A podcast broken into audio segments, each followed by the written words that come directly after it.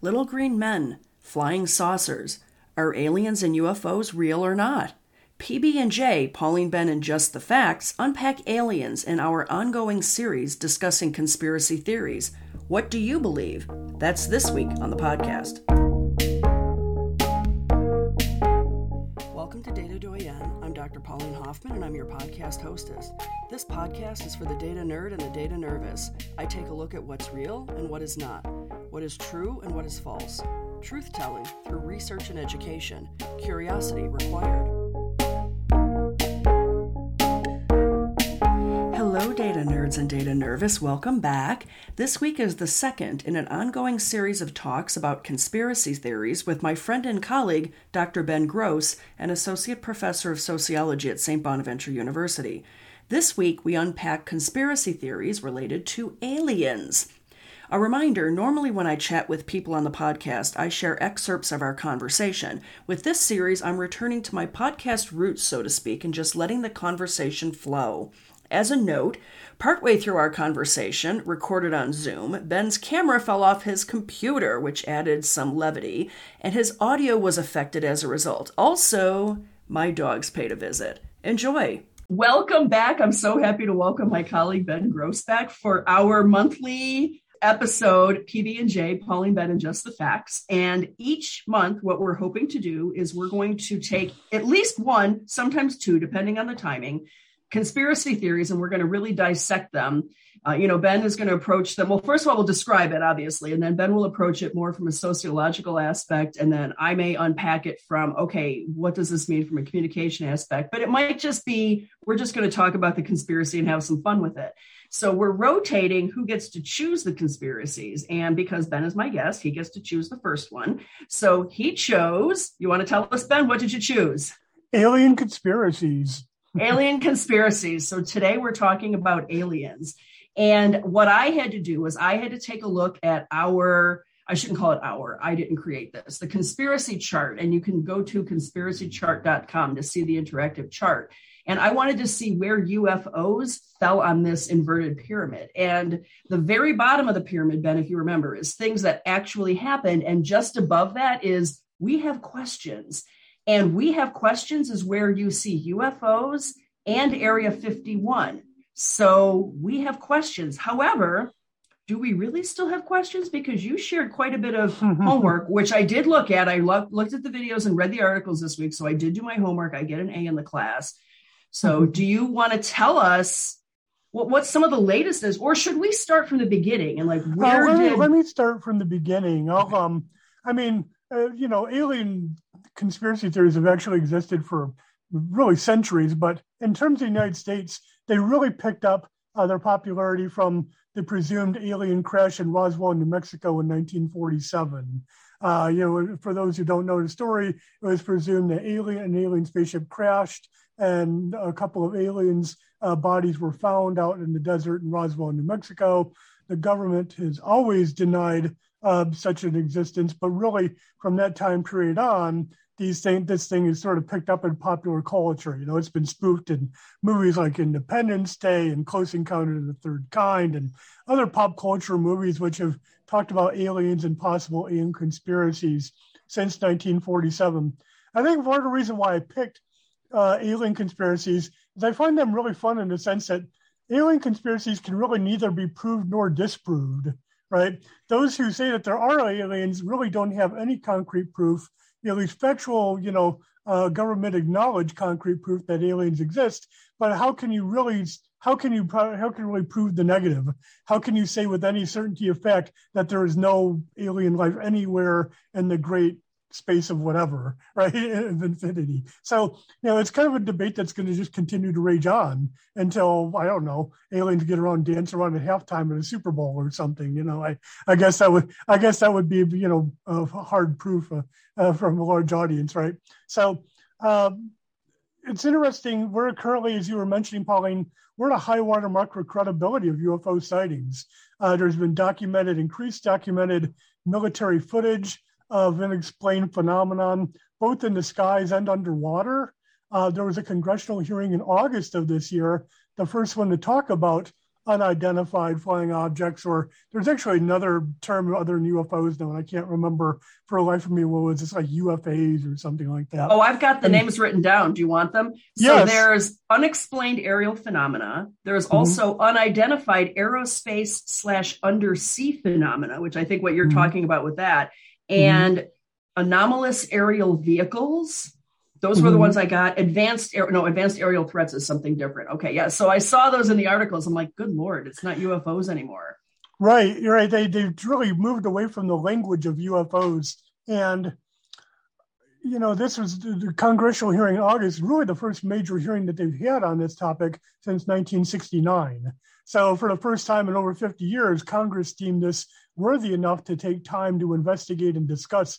And it was interesting in this meeting they actually came up with a new category of things that are not man-made elements, which kind of freaked a lot of people out, right? Because that that that never existed before. They have kind of a there's kind of like this new feeling of credibility among alien conspiracists that uh, has really uh, been altered. You know, for a long time there was a fear that UFO sightings were actually underreported due to stigma, stigmatization. Uh, this is especially problematic among airline pilots, military officers who felt like reporting UFOs was detrimental to their career. Right, they weren't going to be taken seriously. They were going to be suspected of mental illness. Uh, they didn't. They would see things and then just not report them. So some people believe that there's a spiral of silence, kind of a term uh, from uh, uh Elisabeth Noelle-Neumann. That actually there may be a lot of people out there who have seen these unexplained phenomenon, but very few have reported it, uh, believing that the general public would discount them. And it turns out that maybe uh, a lot of people have actually seen these things and have suffered in silence, believing that they wouldn't be believed. Um, well, so- and actually, that was the one video that you shared with me, and I'll post the links to those videos in the podcast uh, notes. But mm-hmm. it was a former na- former naval officer that she was in her her naval airplane. You know, I'm not going to get all the like the F 18 or whatever the heck it is. And right. she had the person behind her, and she says, if I had been flying alone and I saw this, I wouldn't have said a word to anybody because I they would have thought I was insane. So mm-hmm. you're, I mean, she's even owning that, that, yeah, she saw that. And thankfully, other people were there to witness it too, or she would have thought she was nuts, or she would have thought they would have thought she was nuts. Right, right. And then as it turns out, you know, a recent government statistics I saw believe that there was 18,000 reported cases of UFOs or UFAs or whatever they're called these days. And there were about 700 which remained unexplained. So percentage wise, about 95% were ultimately identified. They said, you know, it was a weather balloon, it was a plane, it was some top secret, none of your business, whatever it may be. But there were 5% that remained unexplained, which is a small percentage, but still over 700 cases that remained unexplained. So, uh, you know, there, while most, most cases are explainable uh, and have some type of uh, rational explanation, there are a handful that have, have, have, have escaped uh, easy explanation. Um, so currently, like I was saying, there's kind of a high watermark for the credibility of UFO sightings. Uh, Gallup took a poll about this last summer, summer of 2021. And a recent Gallup poll showed that 75% of Americans believe that aliens exist somewhere. Uh, about 50% believe that aliens are, quote, similar to ourselves uh, in some type of form, that we're, they're really not, uh, that aliens exist and they're not all that different from us. And 40% believe that some of these UFO sightings are alien spacecrafts or not man-made items. So those are kind of high watermarks in terms of alien beliefs. That about 40% of the public does believe that some of these UFO sightings are not man-made, that they are from space. Um, what's interesting about this too is that uh, demographically, beliefs are pretty well evenly spread. It used to be that alien conspiracies were more popular with people that did not have college degrees uh, particularly people at low levels of education. That's not true anymore. Uh, college college educated people are equally as likely to believe uh, alien existed and alien conspiracies that are non college educated. It's also true across uh, gender, across political identity.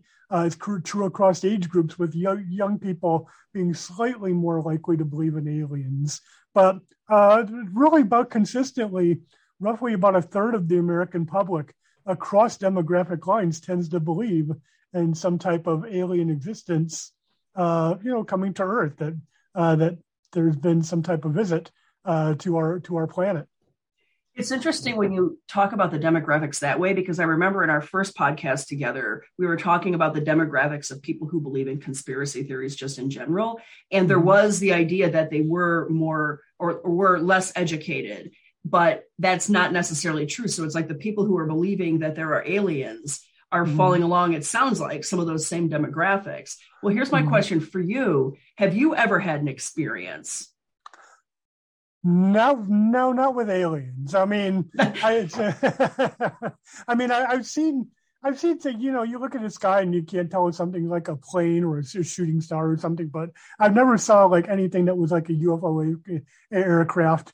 Um, nothing along those lines. I don't have any personal experience of it, but uh, but I, I, mean, I for full disclosure, I tend to believe um, I'm one of the one third of people who believe that aliens uh, have been here. I, I you know, I, I can't prove it. You know, I don't have I don't have photographs or anything, but uh, I, I tend to believe that there is alien existence somewhere. So. Well, you know, it's so funny because I've never told anybody this, so I'm I'm debuting it on the podcast so everybody can know that I may be nuts. But I remember I'm trying to remember how old I was.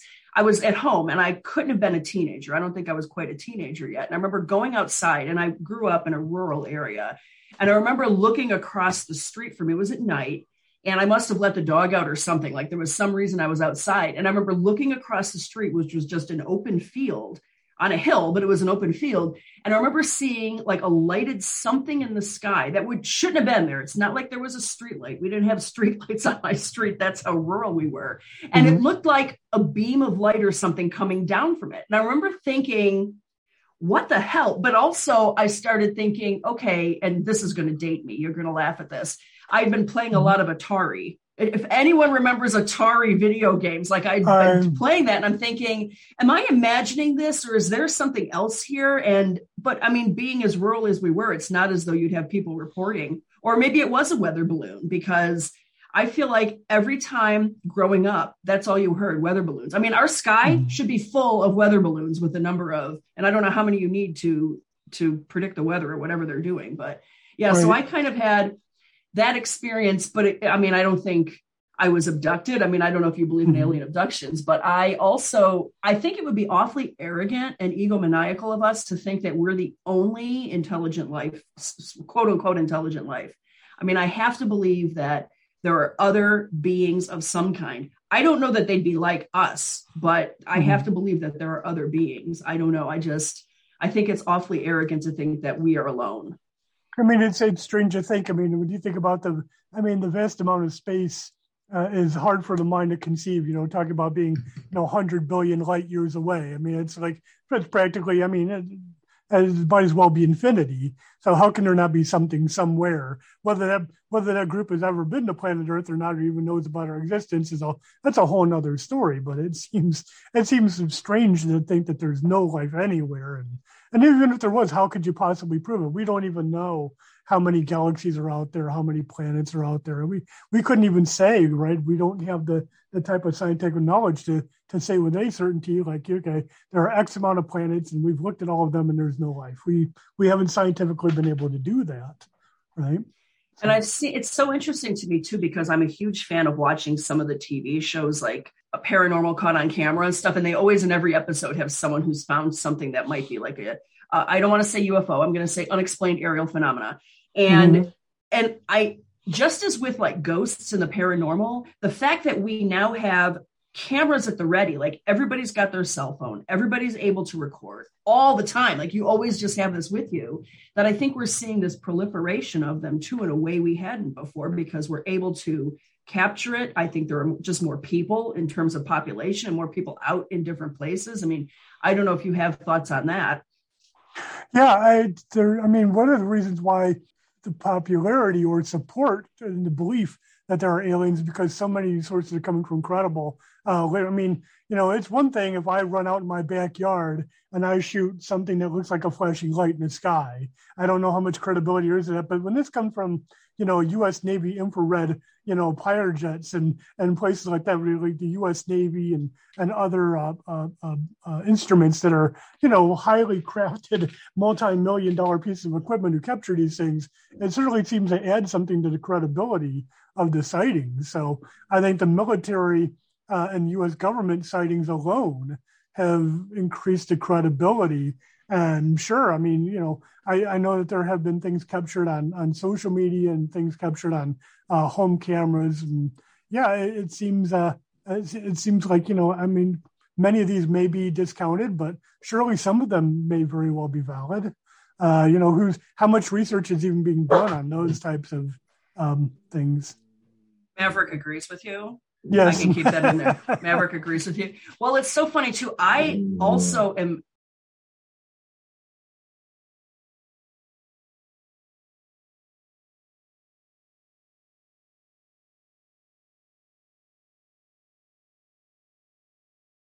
What do you think? And I know that our technology in the US is pretty advanced in terms of our world. I don't mean in terms of whatever is going on in the galaxy. And I know that some of the videos you shared with the folks who are former naval officers you know one of the questions that was asked was okay is this is this just technology we're not familiar with from say china or russia or mm-hmm. you know mm-hmm. some other country and i don't know if you have any information or any thoughts on that um, it's entirely possible but i mean there are things that some of the stories that i've heard you know i mean one pilot and one of the videos that you were going to share with the public talks about an object that fell 80,000 feet in about one second and talks about losing, you know, an object on radar and then recovering it five seconds later, and the object that was 100 feet away from them is now 60 miles away.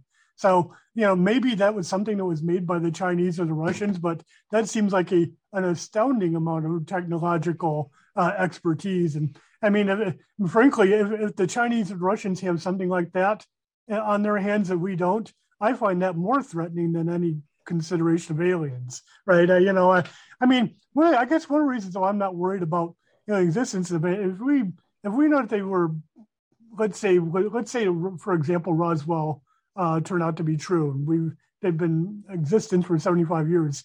If they have technological capacity of this size and have known about for 75 years, and we're still here, then they're probably not aggressive. So I don't really, I kind of picture that as benign. Maybe that's a mistake of logic on my part, but uh, it seems to me if they're, if they're really here and they have been for 75 years and we're still we're still alive, and then you could probably argue that uh, they're probably fairly benign. Uh, so, you know, Pauline, I was going to add, add to you, uh, I was doing a little bit of reach, uh, research about alien conspiracies and roots of them, because I'm kind of curious, like, why do people believe? You know, I don't I don't, like you mentioned earlier, I don't have any personal experience or any personal sightings, but I still believe, and I'm not exactly sure why. And so I was looking at the literature and I kind of find four basic roots that they say are connected to alien conspiracy theories. One is distrust of government.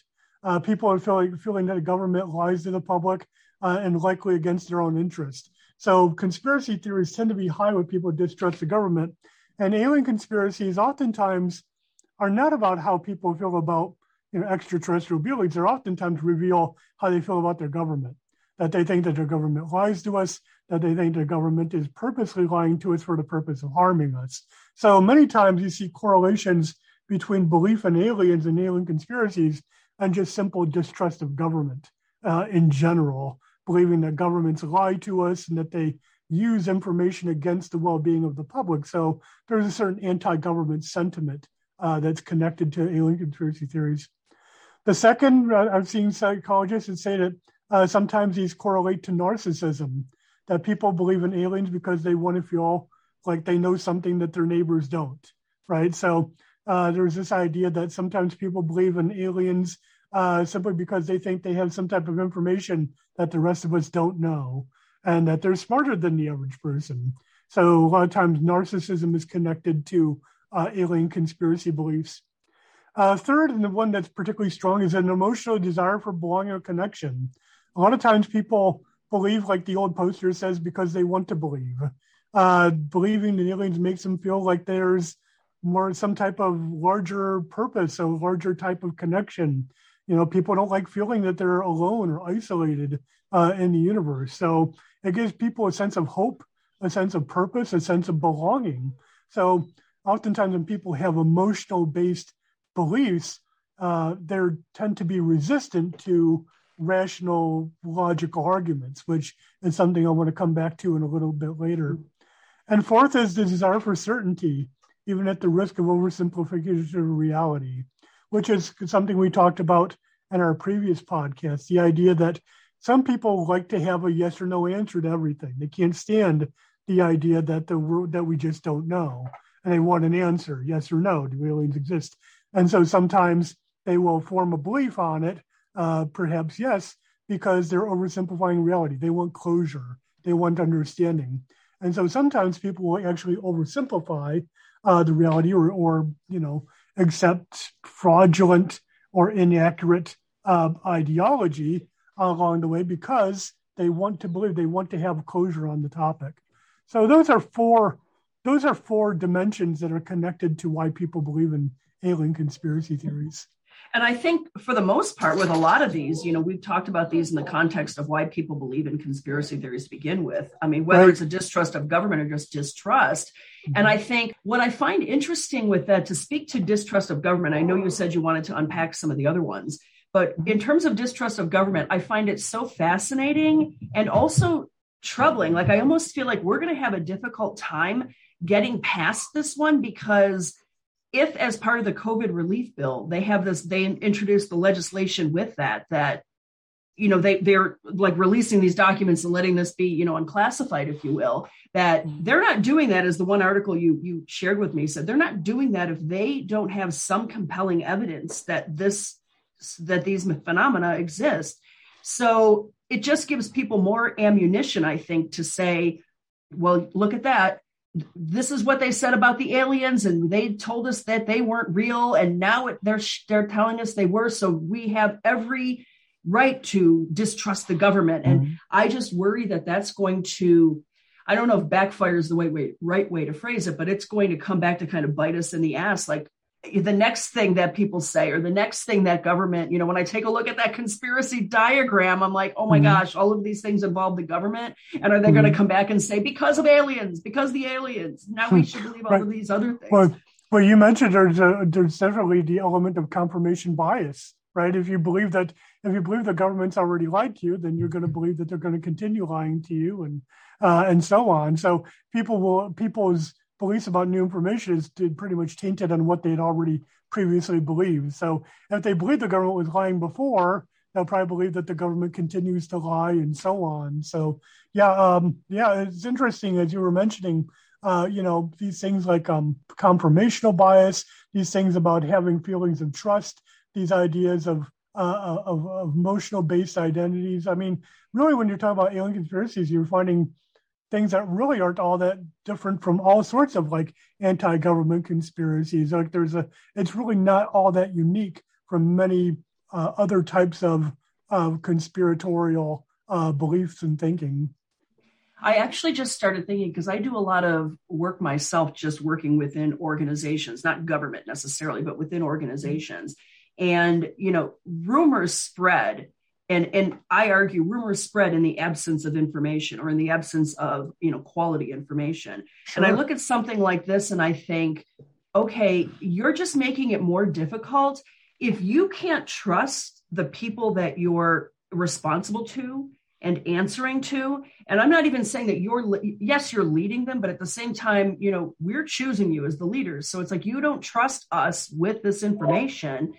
That's that's going to hurt you in the end because again like you said the confirmation bias like that's going to i'm going to distrust the government. Whereas if you just had a little faith so to speak and i'm not talking like faith in god or whatever just like faith in the people that you're working with um you know i don't think it would be so detrimental. So i say that like when i'm counseling organizations i'm like first of all always tell the truth.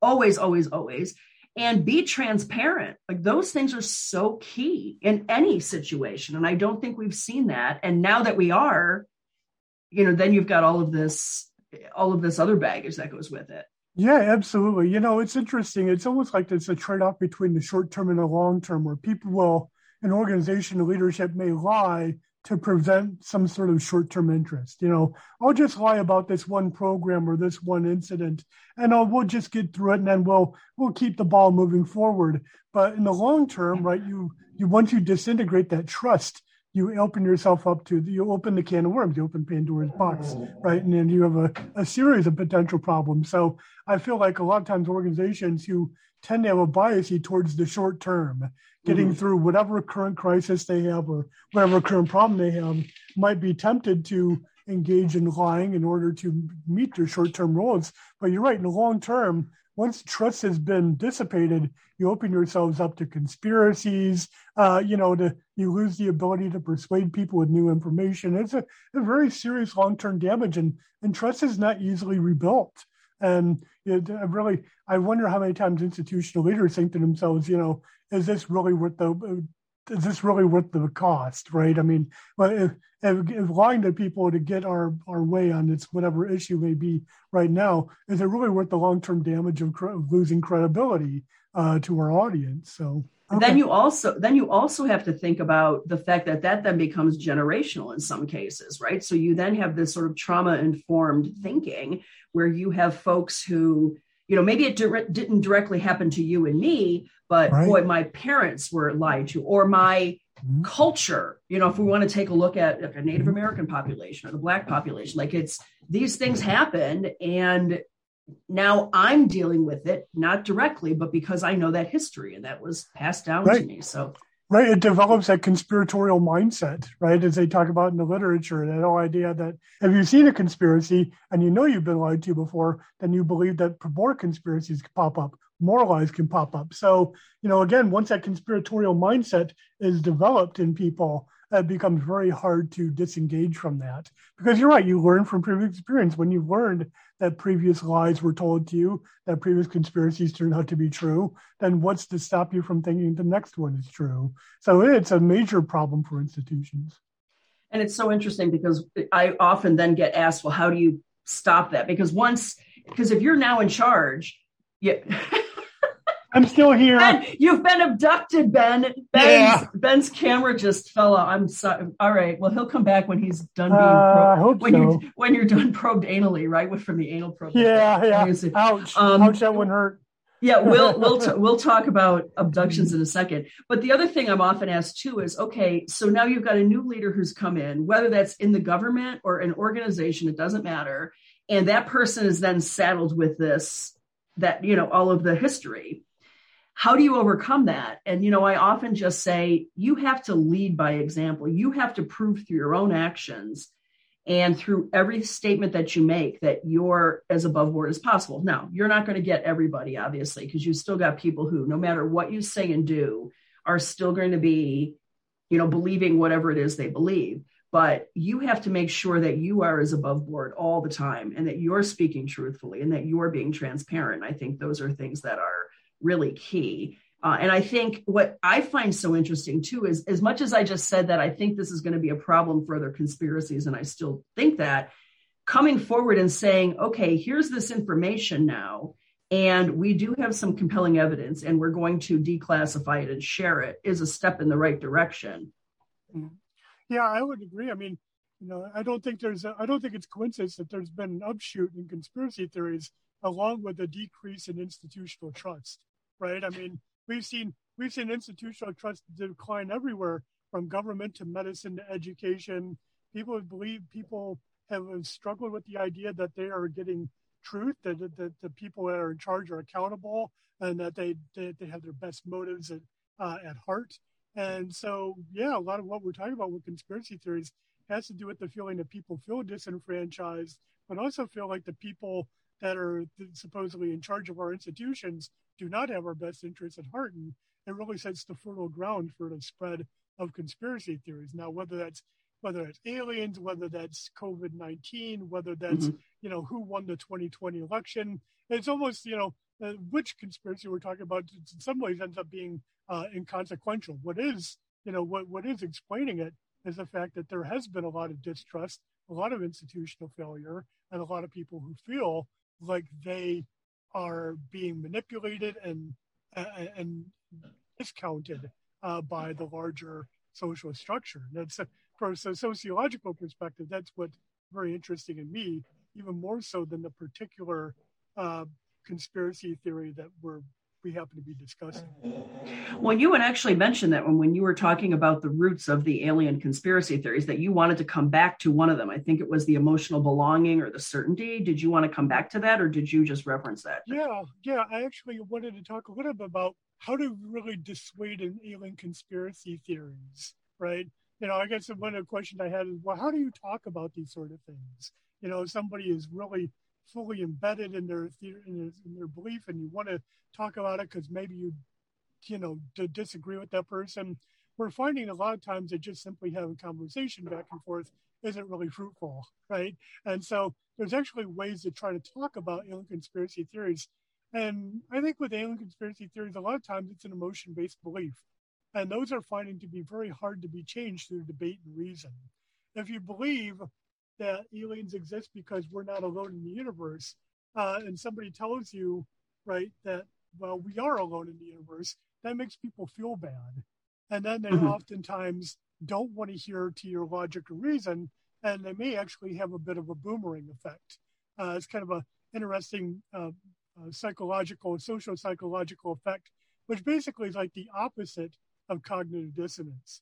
It's mm. the idea that uh, then when you try to persuade a person away from their existing beliefs, you may actually be moving that person further away from the belief change due to a sense of resentment, anger, anti-conformity.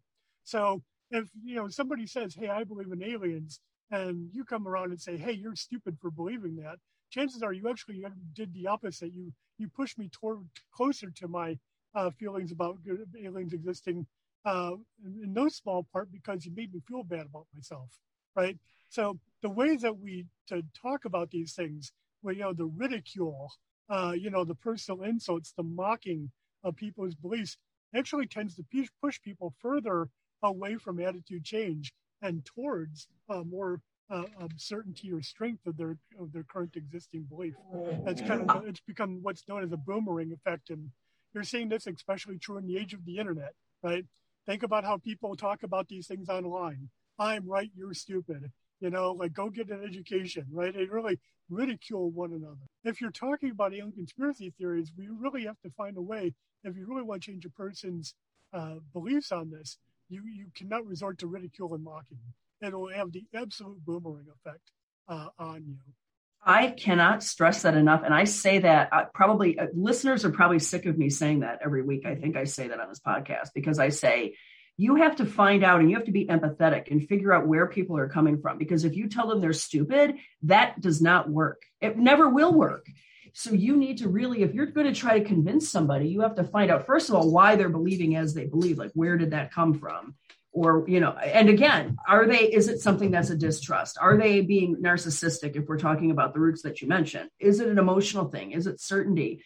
And then mm-hmm. go at it from that perspective you know and be compassionate and empathetic and actually listen to them and pay attention and acknowledge that you've heard them. It's you know we're all human beings. We all want to feel as though our opinion matters and that we have some value. And saying someone's stupid or you're really dumb that doesn't help. And i see that online too. I mean you mentioned that and it drives me insane because i think you know i don't know what do you think that's helpful does it make you feel better to say you're a dumbass or you're stupid? I mean, I just don't, I don't know. And sometimes I wonder if it's just that's the only tool you have in your toolbox, in your communication toolbox, well, is to just ridicule you instead of. I, am really happy you mentioned it because I was actually reading exactly the next thing I was about to you know, I, I, think that, that one of the things that's key about media, well, uh, here is that social networks. and media theorist named David Altheide. And David Altheide is famous for introducing what he called media logic. And media logic theory basically states that people learn uh, how to engage in discourse by mimicking what they see in media communications. So, I mean, I can see, I would look on your face, you see where I'm going with this, right? If your idea of having a discussion is sort of like the CNN crossfire with six talking heads who shout over one another trying to score points, and that's how you're going to conduct arguments, that resonates with how we interact with people in bars, in the workplace, online, right? We learned that our idea of having discourse is to basically shout over people and try to score points instead of getting down to the truth. And that creates a lot of anger, it creates a lot of resentment. So I think there's a lot to be said for David Altheide's media theory, media logic theory, which he really applied to, particularly with mass media.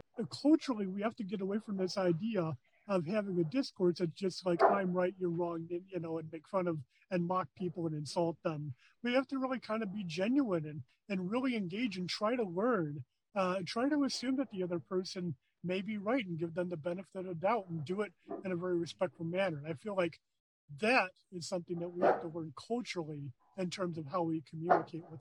I'm going to use a non alien example, or maybe you would argue this is an alien example. I don't know. But I see this when I see commercials on TV for, you know, upcoming shows. And I see like the real housewives of fill in the blank city. It doesn't make any difference which one. Uh-huh. And I see these women attacking each other. And I'm thinking to myself, you know, hmm. I would love to put together a reality show that shows women as they actually interact because that's not how we interact with one another. But no one would buy my program because that's not what you want to see. And I just look and I think, if that's how you think we should behave, and I'll even go back, I'll even go into politics right now. The way that we are attacking now is different than I mean, we've always attacked. Politics has always been about attacking and saying the most outrageous thing, but I feel like we've gone to a level of outrage and, and a level of attacking that is so completely outside any norm, but it's becoming the norm. And that scares me because I don't want people thinking, I don't want students, the young people that you and I are teaching, to think that that's how you should interact with me or you. I mean, I'll tell them right away that's not what you do. But I mean, this is this the norm? right? It's, uh, conflict and aggression is great for television, you know, and it's uh, it's interesting because I remember the the original uh, reality show, The Real World, uh, was released that there was enormous amount of editing that went into that that basically constructed the conflicts because they said frankly it was boring. It's like 160 hours of people getting along together and having a good time. So they basically had to cut and paste like an episode to fill to to to artificially construct arguments and conflicts that just simply didn't exist because like you said it was like boring like watching normal people getting along just didn't make for good television so for ratings they basically manufactured lies for their audience and it was not the way that people really acted one another it was a it was a media construction and and yeah, people probably learn that and think like, well, you know, next time somebody leaves their dirty socks on the floor, you should threaten to fight them or something. You know, it's not really not not really productive and normal way for people to act. But I guess if you watch a lot of the reality shows, it probably maybe that is. I don't know. Although you might ask my husband when he does stuff like that, then he might get a reaction like that. That's that's right. that's only half true. Sometimes that's true. I want to go back. Let's go back to aliens. You because when you and I talked before we we started recording this, so a couple weeks ago when we were chatting about this, you mentioned an aspect of aliens that I think you have to share because it is I I love it. And you know, you were talking about David Duchovny talking to Bill Maher. Oh you have to share this because I love the idea that this could be true. I actually think this could be true. I think this could be true. So share share David Duchovny's theory. We'll call it the yeah, the Duchovnyian theory. yeah. yeah, I was watching I was watching Real Time with Bill Maher about two months ago. Hey, shout out to Bill Maher if he's listening. You know, let's, let's hope so. Anyway, I'm gonna. I'll put him on the. I'll put the little, you know, at Dave, Bill Maher. That's oh, for sure. And David Duchovny please do. I'd love to sit at that table with them, you know? So, um, yeah, so he was on a Bill Maher show and he was asked about whether he thinks aliens exist.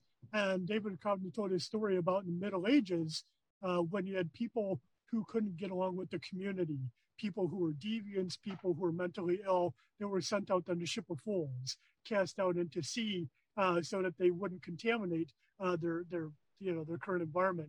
And so David Duchovny suggested, what if the aliens that come to Earth are those who've been sent off on the ship of fools? They're all of the deviants and all of the all of the creeps who basically couldn't be kept around. And so, you know, like David Duchovny said, like, well, maybe that explains some of the anal probings. Right? Why is there why are there so many anal probings from aliens? Maybe maybe they're just deviants. Maybe they're the castaways. So I did I did kind of enjoy that theory. I'd never heard of anything suggested before, but yeah, it's it's quite funny to think about. I love something else that I love too, and this is not necessarily along the line of Jacobian theory, which that, I'm dubbing it that. I don't know if he's going to like that or not, but my husband and I, as I mentioned, we love to watch some of these programs, and one of the programs we were watching was like I, ancient marvels or something like this, and they were talking about like the pyramids in South America as well as in Egypt, and you know like Stonehenge and some of these ancient structures that have been constructed And of course, Ben, because we can't explain it with our own current technologies or whatever, we can't possibly think that these ancient cultures figured out, you know, engineering. We have to say that aliens came to Earth to help them build pyramids or to help them build Stonehenge. And I just, I, again, I think that's just a really arrogant way to look at it. But now I guess they found you know, a lot of research has found, particularly with Stonehenge, I think I was reading fairly recently that they figured out how they were able to transport some of these large stones and what with their existing technology. So I just love that, you know, anything that's not explainable, aliens must have done it. Yet, where are they now? Like, what did they just show up for the pyramids? And then they're like, well, you guys are good. Like, we're done. We, you don't need us anymore because now you've got, I don't know what. I mean, I just think it's so. Those kind of, like those kind of party crashers who just show up and leave for a couple hours and then drop back in, you know. I know. they were gone for a couple hundred years and came back in and then took off for another couple I know it seems a really strange to think like, oh, if we can't explain it, it must have been aliens. It's kind of a strange perspective. I know that's kind of bothered me over the years too.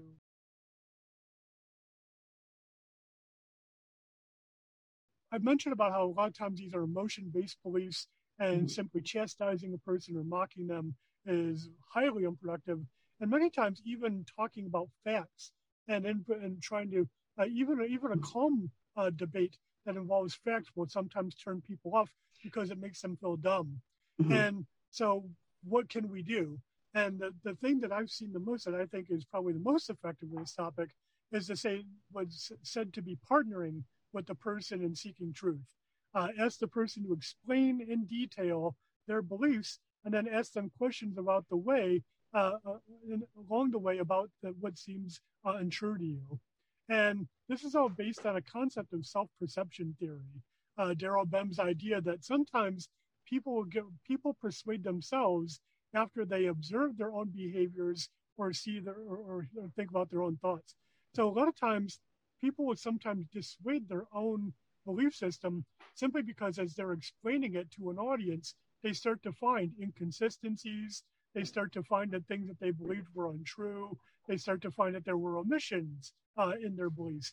And so by simply by explaining what they believe and why, people can often self-persuade themselves when they hear their own stories and realize that the things that they believed were pretty hard to defend in terms of having errors, omissions, or inconsistencies. So uh, probably your best chance of persuading somebody out of a, a con- alien conspiracy theory is simply to have them talk it out. You know, say, "Here I am, sell me on it, and tell, explain this to me." Um, you know, I would suggest a couple of things. A couple of things always kind of bothered me uh, when these explanations. Uh, one of the things you could ask is ask why government would cover it up and mention previous failures that government has had to keep secrets, right? The government is really bad at leaking information. They seem like they can't keep a secret to save their life. Donald Trump has these uh, documents uh, at, at Mar-a-Lago because apparently that's how good we are at keeping national security secrets. He just put them in the U-Haul and took them to Florida with him. But apparently, we can keep this a secret, you know, through thousands of different hands over 75 years. It seems like a stunning accomplishment for a government that doesn't seem like it can keep any information confidential. And second is that there's often inconsistency in believing that the government fails at virtually all the things that they do, yet they're impeccably efficient. They're impeccably efficient at keeping secrets that uh, that do harm to the public.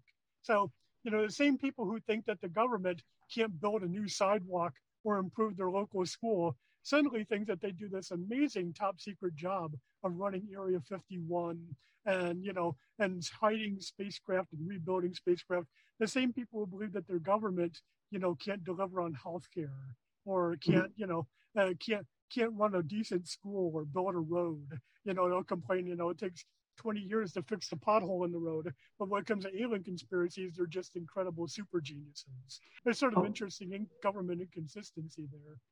It's so funny you say that because I I've actually said that to some folks. I do want to go back to audience in a second, but I've said that to people particularly related to voting, and that's another conspiracy we can get into maybe next month because it's getting close to the election. But sure. uh, and actually, that's all I'm going to say because we will. Maybe that's one of the uh, conspiracies we do talk about next month. It's just the the level of coordination that would be required to pull off what you're talking about in Area 51 or voting or any number of or COVID. I'm going to pick any government cover up alleged government cover up is so sophisticated. Yet you're right. They can't get these other things that should be relatively straightforward. Correct. I do want to go back to audience because when you mentioned that people don't necessarily want to be inundated with facts and figures and things because they might not feel as educated. They might feel like they're being talked down to. I, I do always say to people too, you really need to be mindful of who it is you're talking to. And you have to know what it is that motivates them or what it is that, you know, they're interested in. So for example, if I was spouting a conspiracy theory to you, I want data and facts. That's what would persuade me. But I agree that that's not going to persuade other people. So it really does matter knowing and i do agree with you too. It's like you need to walk, let them tell the story walk, let them walk out walk it out and talk it out. And i think that gives you something to work with. Never and i'm going to stress it again never. It is never okay for you to say you are stupid. You don't know anything. I mean those are not phrases that are going to get you anywhere. And you know what? They're not true people aren't generally st- they're not you know? I mean mm-hmm. give people you know some credit for having some kind of intelligence so. And like i say like i was saying in the last broadcast you'd be hard pressed to find a person who doesn't believe in some type of conspiracy. Well conspiracy beliefs are pretty widespread. And mm-hmm. so you know smart people believe them less smart people believe them. Young people old people conservative liberals you know it's they're pretty widespread. So the idea like hey you believe in conspiracy you must be dumb is really is itself kind of counterfactual, you know. So I think I just think it's uh, worthy of people to give respect uh, to some of these conspiracy theories. And you know, even though I admit many of them are, are you know wrong-headed, you know, the way that we talk about them is almost as important as the facts, right? I mean, we saw this with COVID nineteen. You can't just if you're going to talk about people and try to beat them over the head and say do it this way or otherwise you're stupid, they're going to resent you and they're mm-hmm. going to do boomerang and do the exact opposite of what you intended to do. So uh, the way that we talk about information is almost as important as the information itself, and from my perspective. I hope you enjoyed our conversation about aliens. Before we ended, though, I asked Ben if he had anything else he wanted to add. He wanted to share a message to any aliens who might be listening, and I added my two cents also. Just that if there are aliens out there, be nice to me. I'm a good person. If you have money, I, you know, I, I, I'm, I'm not above, I'm not above a nice loan. You know, whatever power you could give to me. Uh, so, you know, uh, that would probably be where I would end. I, I, I've pretty much exhausted all of the, the social science literature that I have on this topic. So I thought I'd, I'd end with something humorous. Well, I would like you to build a Stonehenge in my backyard. That's what I would like. So if that's if there are aliens out there, or or a crop circle, maybe a crop circle that's like I don't know a chicken or something. I don't have any idea. That'd be can fun. It be, can it be one of those really tiny Stonehenges like in the movie Spinal Tap? You know, it was supposed to be twenty feet and it was twenty inches.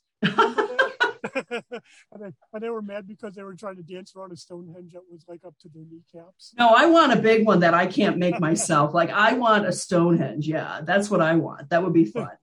Let me tell you what. I'm going to tell you, if I wake up tomorrow and like like there's Stonehenge in my backyard, I'm moving. Like I'm that would freak me out. That would be the end of it.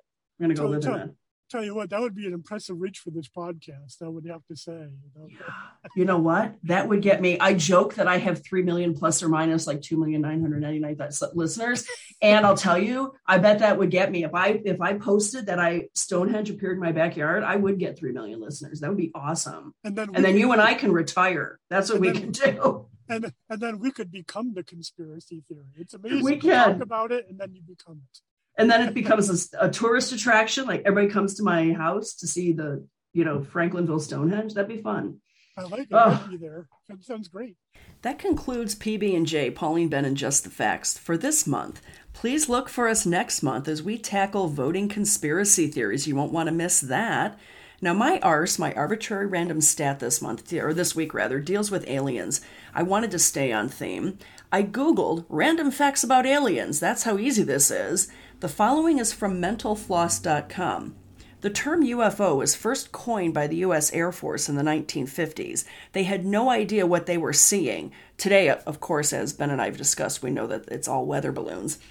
The band The Foo Fighters, I'm a huge fan of them, took its name from an old term referring to UFOs. It was from a comic book at the time of World War II. And the term flying saucer is actually an error. An Air Force pilot said he saw what looked like something flying the way you might toss a saucer across the sky. Flying saucer took. UFOs have been reported across cultures and time over centuries, so perhaps aliens did build a pyramid, Stonehenge, and Machu Picchu. Reports from 1560s Europe, that's a long time ago, note that there was an aerial battle. Could UFOs have been fighting above them? And the first documented reports in the US, the 1600s in Boston. I also Googled the best time to find UFOs, and the answer is apparently July. So I guess summer is vacation time in other galaxies and on other planets too. To see a GIS map of US sightings in the US, take a look at the podcast notes. I added that there for everyone. Thank you to everyone for listening. Special thank you to Dr. Ben Gross for going down the rabbit hole of conspiracies with me. Show music by Bryce Murphy, logo designed by Liam McGurl. If you like this podcast, tell all of your friends and make sure you leave a five star rating and review. Podcasts drop on Mondays. Please also subscribe to my newsletter, WTF What the Facts, on LinkedIn or Substack. Also follow me on Instagram, Twitter, and LinkedIn. Stay curious.